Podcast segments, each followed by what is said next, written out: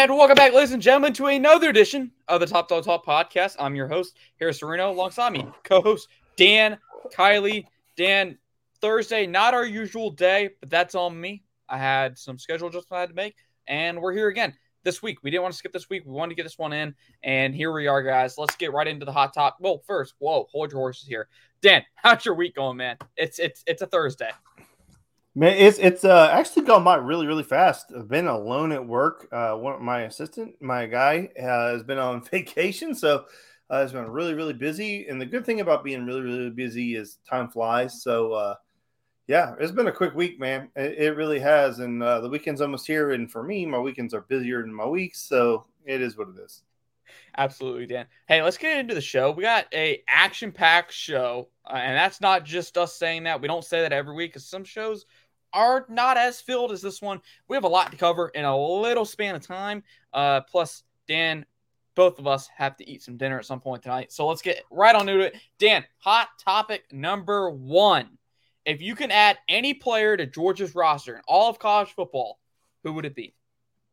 So it was funny because uh, we brought this up and we we thought we or you thought for sure we would have the same player, and we both kind of said, well, Caleb Williams is off the table because I think most people would pick Caleb Williams. Um, but then I was like, well, there's actually a player that I would pick, uh, even if Caleb Williams was available to me, because I don't really think, feel like Georgia's biggest problem is quarterback. And I'm not saying that I would pick this person necessarily because Georgia has a problem. I'm picking this person because he's the best freaking player in college football. And that's Marvin Harrison Jr. Um, I remember when he got recruited Ohio State, I thought, you know, just son of a former player, you know, I'm not granted Hall of Fame player. Um, but you know, typically those guys don't pan out to be that spectacular. Way wrong. Marvin Harrison Jr. is unbelievably talented, unbelievable player. And I think any program in the country, I don't think, I know any program in the country would love to have him on their roster. And I'm not saying that Georgia would have to have him to be successful, but man, how awesome would that be to have a, a weapon like Marvin Harrison Jr. lining up outside, uh, working, uh, you know, one half of the field with Brock Bowers? I mean, they would just open up so many opportunities. Um, again, there's only one football to go around, so you have to figure out how to make that split. But I would love to freaking have Marvin Harrison Jr. on this football team. Yeah, I mean, just with his size, he's just like he's a walking mismatch. And you know, we can say that for almost anybody his size, but no, I mean, yeah, everyone says that for a guy his size at receiver, but no, this dude's different. He he has it. And I, I don't like throwing out the Julio Jones, Calvin Johnson comparisons, but when you watch them, I just remember watching Julio. Uh, you know, from I was young back then, but you know, Julio's different. And you go back and watch Julio highlights from in his prime with the Falcons. Uh, I, I, just I, I think that's the type of football player Marvin Harrison uh, Jr. is going to be. But Dan, I told Dan I didn't want to go with the same player uh, as he did, and we didn't want to go with Caleb Williams because that was too easy. So Dan, I did a little digging here, and maybe it's not the popular answer, or maybe it's just out of left field. We'll see. Dan, I'm going with Harold Perkins. Now I was looking for an edge rusher, Dan. Uh, because I I think that's probably like the one spot in Georgia's roster where like what do they have? Like what's going on here? They don't have much experience at edge rushers. They have a lot of talent, as you can see from the recruiting rankings. Harold Perkins is that guy. I, I, I can't wait to see this dude in his second season. Uh, he, he, he flashed on tape his freshman year. Everybody knows his name now, uh, especially here, uh, you know, on the Georgia side of things.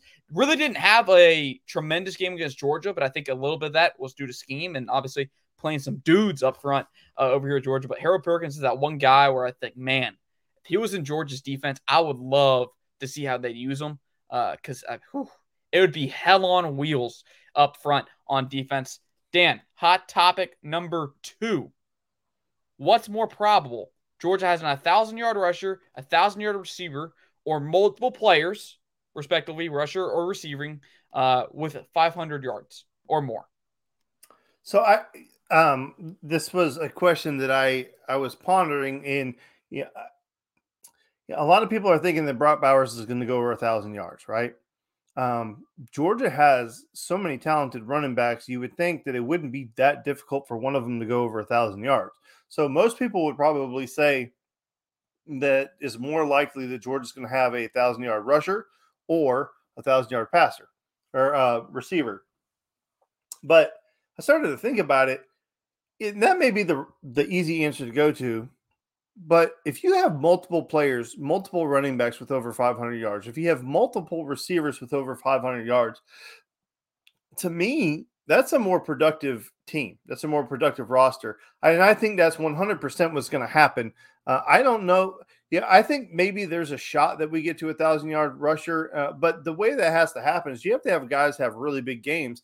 And Georgia, in my opinion, just doesn't give the running backs enough carries.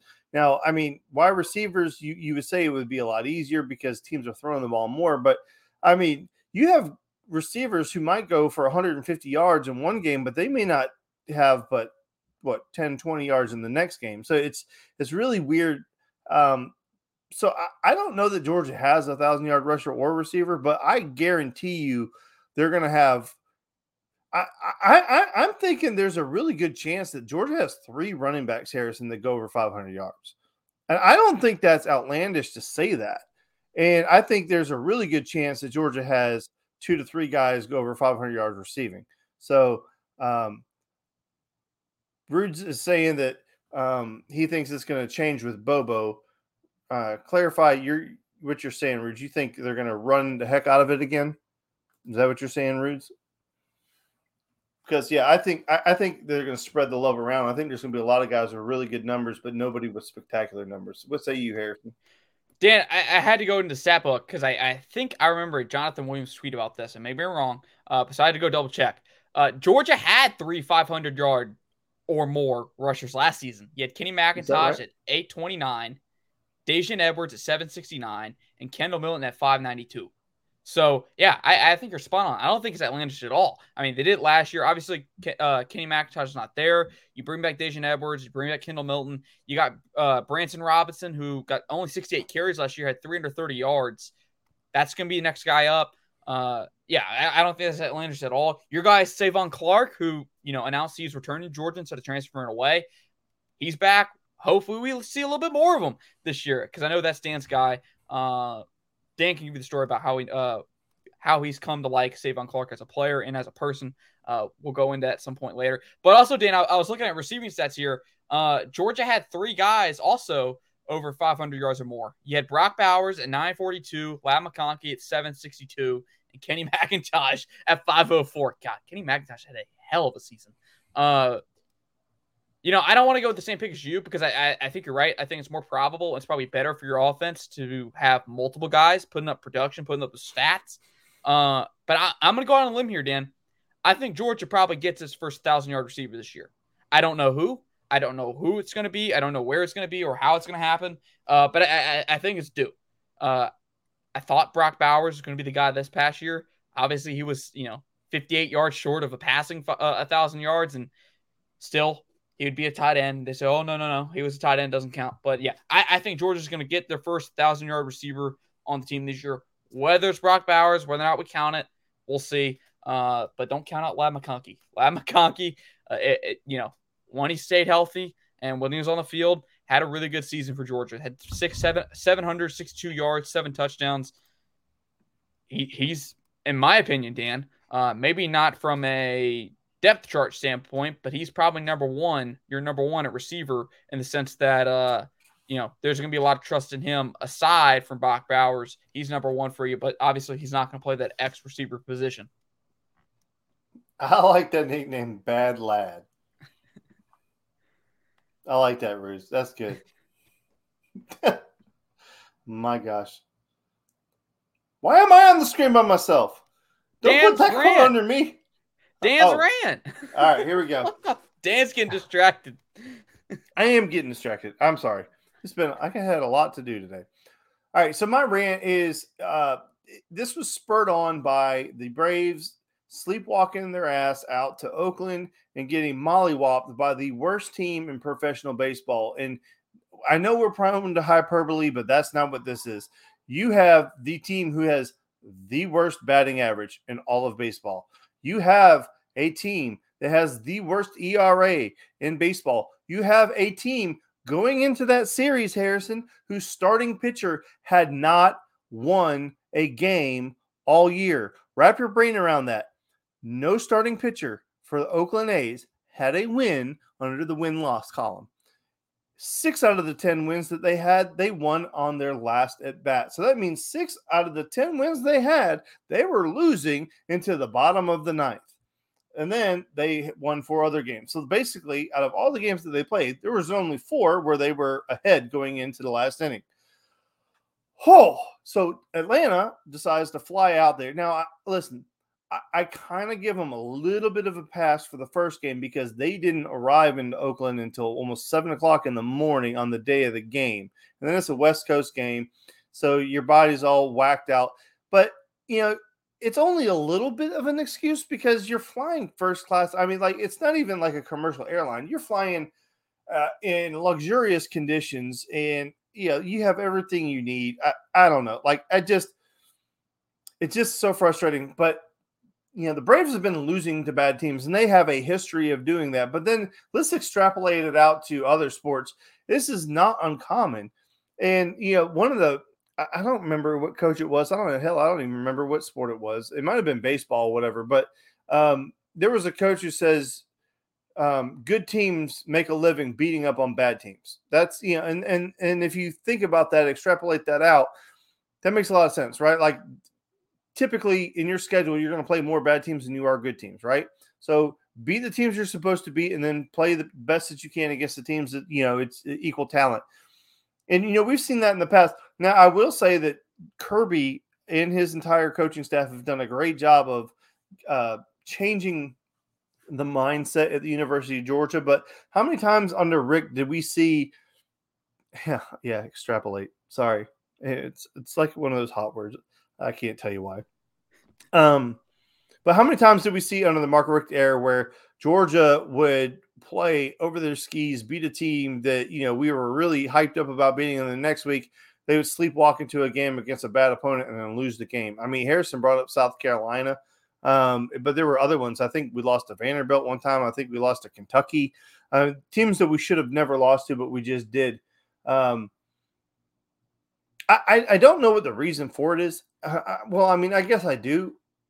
The reason would be that you just have so much talent, you think you can just roll the ball out there and win. And you see a lot with kids, especially high school. Um, like there's an old saying, um, teenagers are going to teenage. And um, that's a hundred percent a thing where it's really hard to motivate a teenager. Uh, yes, complacency route, a hundred percent is the word I'm looking for. Uh, just like you just have super talented kids and they see uh, like especially like in the AAU culture, right? You go to a tournament and you're warming up and you look across the court and you're looking at your kid's team and then you look at the other kid's team and you're like, dude, that is a wreck team. That team is so bad. There's no reason that they should be out here. And then at halftime, it's a two point game. And, you know, the only reason it's a two point game is because your kids are not taking it seriously. And, you know, the one thing that I was always tell my kids is that, you know, nobody told them that this wasn't a game, right? So they're here to play as hard as they can. And, you know, when they go to tell their friends that they beat your team, like you're supposed to be a legit team and they beat you, like that's like a thump your chest moment. So, you know, Georgia walks into Vanderbilt and, you know, like what if Georgia beats Vanderbilt? So what? They beat them, right? They're supposed to. But if Vanderbilt beats Georgia, that is a national story. So they have something to play for. And I, I know I, I, I say all this in my rant to say that I'm I'm really grateful for this coaching staff at the University of Georgia because they have really done a great job of eliminating that for the most part. It will rear its ugly head every so often, like Kent State game. That should have not been the game that it was, but that was uh you know in the Missouri game. Um, but for the most part, Kirby's done a, a good job of of winning those games, right? Where we were losing in the past. And it just that came up in my mind, and that's why I wanted to do the rant because the Braves just absolutely pissed me off going to Oakland and just pissing down their leg. Um, and but then to to roll this around to a positive Dan rant, uh, it also got me to thinking how grateful I am that uh, this current Georgia coaching staff has eliminated those losses. Uh, knock on wood, because uh, I don't want one of those to happen this year. Um, but if, if you're a Georgia fan and you've watched this team through the years, how many times did we lose games we should have never lost? And uh, thank God this coaching staff has eliminated that, at least for the time being. So I could have gotten a lot angrier, but I didn't. Um, but God, the Braves just pissed me off. Hey, we're, we're gonna pray that Dan's here if Georgia drops another game, uh, like that South Carolina game. We're gonna pray that Dan's here on a Wednesday or a Monday, whenever day, whatever day we're doing the show. We're gonna pray that Dan's here and it's live for the show. Because boy, I know this notifications of the group chat are off the moment that clock strikes zero. Uh, Dan, let's transition into. Uh, Look, I'm just gonna be honest with you. If that's the case, you and uh, Jonathan and Jeremiah are gonna mute my ass and go to your own little private chat they have this little private chat where they talk with each other and don't include me, and that's what they're going to do on those days.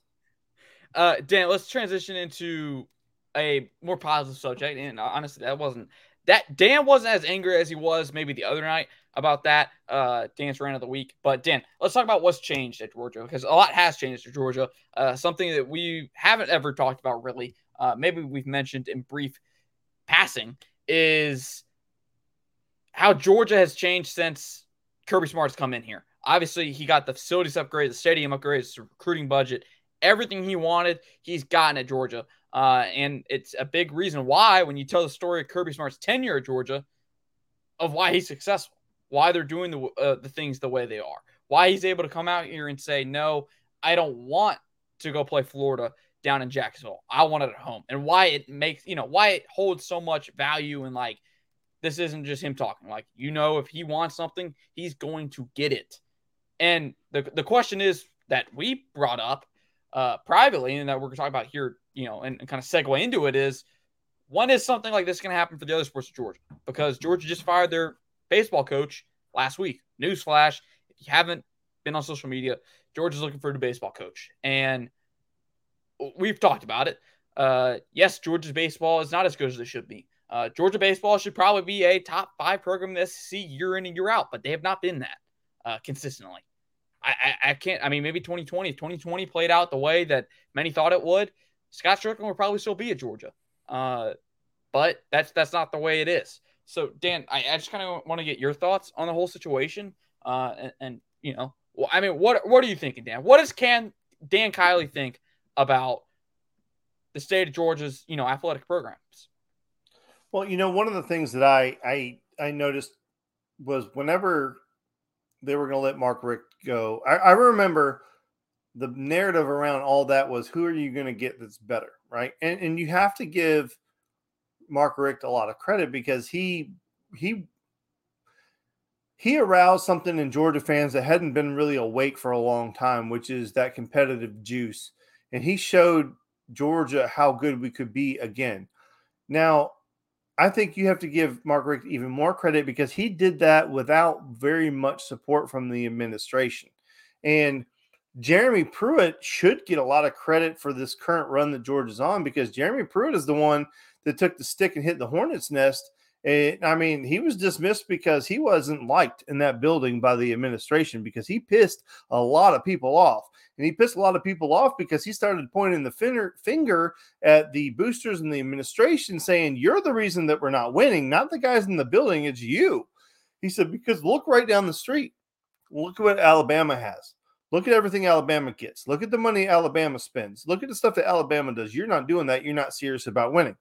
So when Kirby was being interviewed for the job or being discussed for the job, one of the first things he did was he said, I if I take this job, I want everything everything I ask for, everything I need. He's like, these are the things I got to have to win. And Georgia went all in. And this is the conversation that Harrison and I had. Is and this this conversation really evolved to the point that we're going to get to right here. Is that for the first time, Georgia's administration vowed to go all in, and then moreover, they followed through and they are delivering on the promises that they made to Kirby Smart and his coaching staff when they took this job is that they were going to have everything they needed to be successful. And in turn, Kirby has delivered excellence. That's what he's delivered. He said, if you give me what I need, I will deliver excellence. So then that led Harrison and I to the question at what point does Georgia go all in for the other sports at the at the school. And and I made a comment to Harrison, and I'll let him kind of talk about whether he agrees with it or not. Is I think that the University of Georgia should be a top five program in every single sport in the SEC. Now, I'm not talking about nationally. I'm not saying we should be top five in every sport in the nation. I, that would be incredibly difficult to do. Um, that would take a lot. I mean, that would just be incredibly difficult to do, right? I mean, you can't be great at everything. But the SEC has how many teams in the SEC, Harrison? I'm, my brain just going up to 16 now. Okay, so there's 16 teams in the SEC. Sorry, my, I went blank. I was going to say 13, and I don't know why. Um, so there's 16 teams, and I to say that Georgia should be top five out of 16 in every pro in every sport. I don't think is ridiculous, right? I mean, that's I think that should be the the floor, not the ceiling, the floor. And um, look, the amount of money and revenue that, that, football creates, and and the amount of public, you know, publicity that it gets, and all that stuff, you know. The, the money's there. The money exists. You don't have to sit on the coffers and, and hold on that money for a rainy day because, it, you know, if kirby uh, God's honest truth, if Kirby went to the AJC tomorrow, or if hell, if he just went on a, a podcast tomorrow and said, I need a hundred million dollars. Uh, I want uh, a Kirby pad, um, a chopper pad built behind my thing in a new chopper. Um, and if you do this for me, uh, we're going to win two more national championships. That would be fully funded in a week. A hundred percent. And I'm not even joking. That would be fully funded within a week. If he, I mean, I'm not saying he would do that, but you get my point. So the money's going to be there. And you know, with baseball, basketball, we have seen other schools because Harrison uh, said something in our conversation that um, he didn't think that Georgia would be able to support multiple programs like that at a really, really high level. But we've seen Florida do it. Florida had arguably the best football team in the country and the best basketball team in the country and one of the best baseball teams in the country all simultaneously. It can be done. And that and that that run went for about 10 years. So that that was not a short sample size. It can be done. Um, Alabama has had arguably one of the best women's softball programs in the country for 10 to 15 years. Florida State has had one of the best softball teams in the country 10 to 15 years. Um, Florida State was always competitive in basketball. They're competitive in men's baseball, always have been, and football. I mean, it can be done. So I know we're saying a lot, but um, it is time for Georgia to step up in a lot of these other sports. The money's there, the talent in the state is here. I think they've been hiring some pretty decent coaches. They just don't have the support.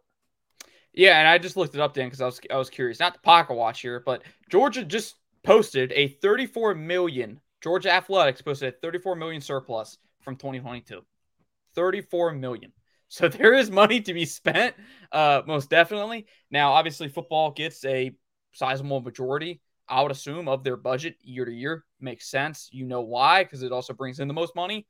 Uh, but yeah, like like Dan said earlier, Georgia should be competitive in every sport, uh, especially the major sports like baseball, softball, basketball, uh, football. They should be competitive.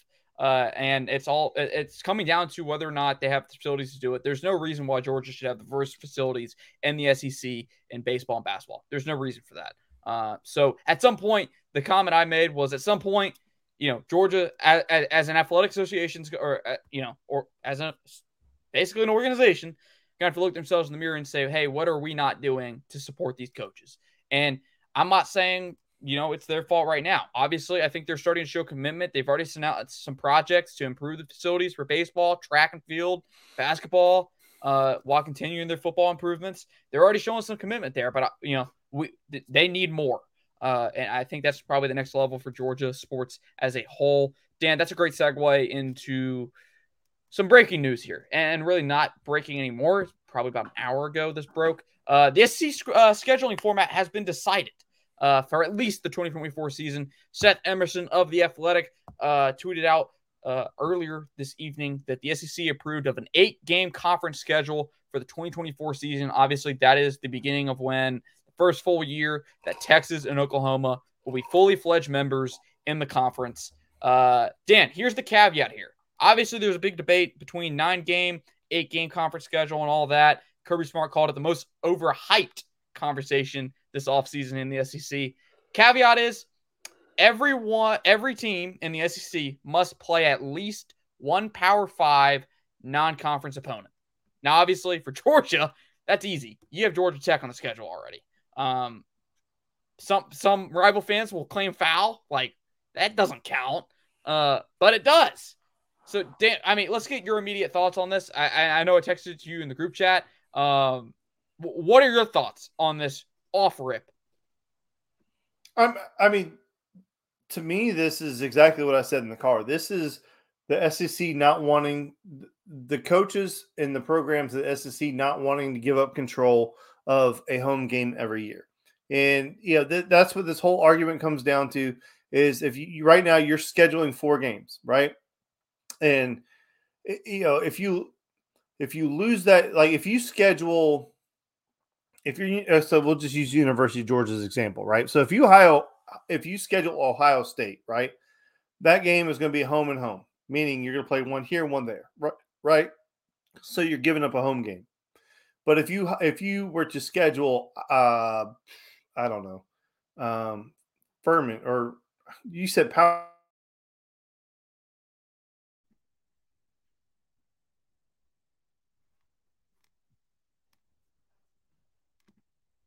I think we may have lost Dan. Um, somebody in the comments let me know. I think we lost Dan for a second there. You hear me, Dan? I think we lost Dan. I'm gonna let Dan do what he needs to do uh, till he's back. But yeah, kind of continue off Dan's point. Uh, you know, I'm pulling up Georgia's schedule here. Here's Georgia's schedule for the 2022 season. We've uh, people have been over this. Uh, people seen it. It's all over social media at, at this point. Uh, Georgia's 2023 schedule, from a Power Five perspective, not great. Uh, outside of the SEC, you're playing UT Martin, Ball State, UAB, and Georgia Tech. That's your non-conference slate. Not great. Not any big matchup like say Oregon or or Oklahoma. Now this is not Georgia's fault because they had to cancel their Oklahoma game uh, due to them moving to the SEC. Not really their fault there. Uh, so that's that's what you're getting this year. But we go look into the future. 2024, uh, Georgia opens with Clemson. So there you go. That's that's already a big game right there. Big non-conference game. You're opening the season with Clemson, uh, and then obviously you're going to end the season with Georgia Tech. Uh, looks like Georgia. I wonder if this will change. I haven't looked at the 2024 schedule till today. Uh, conference slate wise, A&M scheduled to play Georgia in 2024 at Kyle Field. Uh, we'll be very interested to see if that schedule holds. Uh, obviously, because you're going to get a new uh, schedule come the June 14th is when they will release the new schedule. Uh, heading into 2025, I don't know if they have this UCLA. So yeah, Georgia looks set so far. Uh, from a non-conference Power Five perspective, you're going to have Georgia Tech, you're going to have Clemson, you're going to have UCLA. Man, is that going to be a game at the Rose Bowl? Uh, some some good memories there uh, from a Georgia perspective. Dan is back. Dan, how's it going? I don't know. I have no idea what you heard, what you didn't hear. Um, I hope you, I hope you um, did a great job on that. I filibustered. I filibustered. Dan, uh, I, I, was just looking ahead, uh, screen sharing wise. Dan, I didn't realize, but Georgia opens the season with Clemson and then UCLA for the next two seasons. And at UCLA games in Pasadena, buddy. I mean, we're talking about from a non-conference perspective of Georgia have it's uh, and then I go to the next year. Uh, it's a home and home with UCLA. You play them at UCLA in 25, at Sanford Stadium in 26. You play Louisville in 26. Dan, Dan I, Georgia's gonna have no problem filling this. They obviously won't. And then you're playing Florida State the next year. Yeah, Georgia's. I, am looking at this non-conference slate. Georgia's schedule is going to be a fun one. We have a when lot. When do they play Ohio State? They play Ohio State. I want to say sometime in the 2030s. I'm looking through as we speak. I want. to, I know a few years ago, Dan, that got canceled uh, for whatever reason. Back in 2012, uh, it got canceled. I think it was due to take place 20 sometime early uh, in this decade got canceled. They play Ohio State at home in 2020, uh, 2030, and then I believe they return the trip 2031. So all I gotta say is 2031 is going to be a road trip. that's I mean that's gonna be a fun one, Dan. I, I can't wait uh, to see them go to Pasadena and play UCLA in the Rose Bowl again. Road you know, trip. That's gonna be an awesome one. Uh, I, I yeah, I don't think it's to me, Dan. I don't have a preference.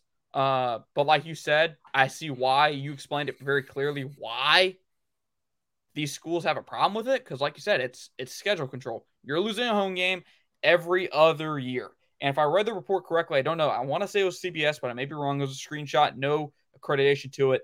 Georgia was on board with a nine game schedule, but not many others were, um, for whatever reason. Because so, Georgia doesn't need that money.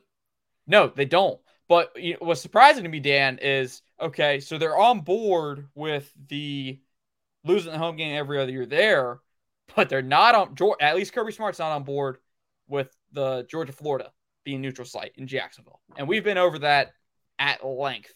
So I'm curious to see, you know, is this within mind of in the mind of hey, we're going to convert Georgia Florida into a home and home, so it doesn't matter anymore, uh, or are we going to say okay, we're just going to lose two home games every year?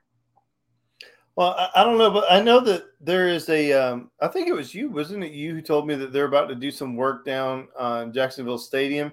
So uh, in the next couple years, that game's coming to campus anyway. Yeah, so, and that's going to be electric. That is going to be electric, Dan. Hey, and it may even be prime time, baby, because no CBS 3:30 kickoffs anymore at that point. I believe it's set for 25 and 26 or 25 and 24 uh, is when that report was. I got to double check. I don't know if that's confirmed, but I did see something about it that it was rumored they're going to be doing construction. So Georgia, Florida would be moved home to a home and home for, I guess, two seasons. And hey, they did that back in the 90s, Dan. Um, I wasn't alive back then, but you were. Uh, so maybe you can speak to what that was like. Uh, yeah, not, it was not fun. It was not fun? It was not fun. Go. Did you not know the story about that? I, I mean, I know vaguely of it, but what what, what was up? Steve Spurrier um, came here into Athens, and it was his goal to embarrass us as uh, badly as possible, and he was going for it at the end of the game. And they asked him why he went for two or whatever, and he said because I couldn't go for three. I mean, like it was. Uh, I don't even remember the score was, and I don't know if we have anybody watching, but if, if we do, tell me what the score was. But it wasn't good. I, I remember that was an ass kicking. Um, but I think you know it's a good test run for what that game is going to look like in this current climate uh, of college football on the home campus. And I think that when they see it uh, and they see the way that their fan base reacts to it, I think there's going to be a lot more emphasis on keeping that game on campus. So, um, you know, it's like one of the things that they always say, um, uh, you know, don't you know, in, in, a scenario, don't let somebody know how good it is. Like if, if a person doesn't know how good something is, they won't know they're missing it. Right. So I think it's one of those things that like don't let that game end up on campus one time because if you do, people are going to see how great it is on campus, and then it's never, never going to go back. back. Absolutely, so. Absolutely. And you know, I know in that post game press conference when it's in Athens, I know for sure Kirby's to make a comment about it. I would bet money that he makes a comment like, "Hey, I want this every other year," um, which would be electric. I, I can't wait for that. Georgia's schedule over the next ten years uh, makes up for the lackluster uh, schedule they have this year. And then, like I said, when Dan was gone, it's not Georgia's fault.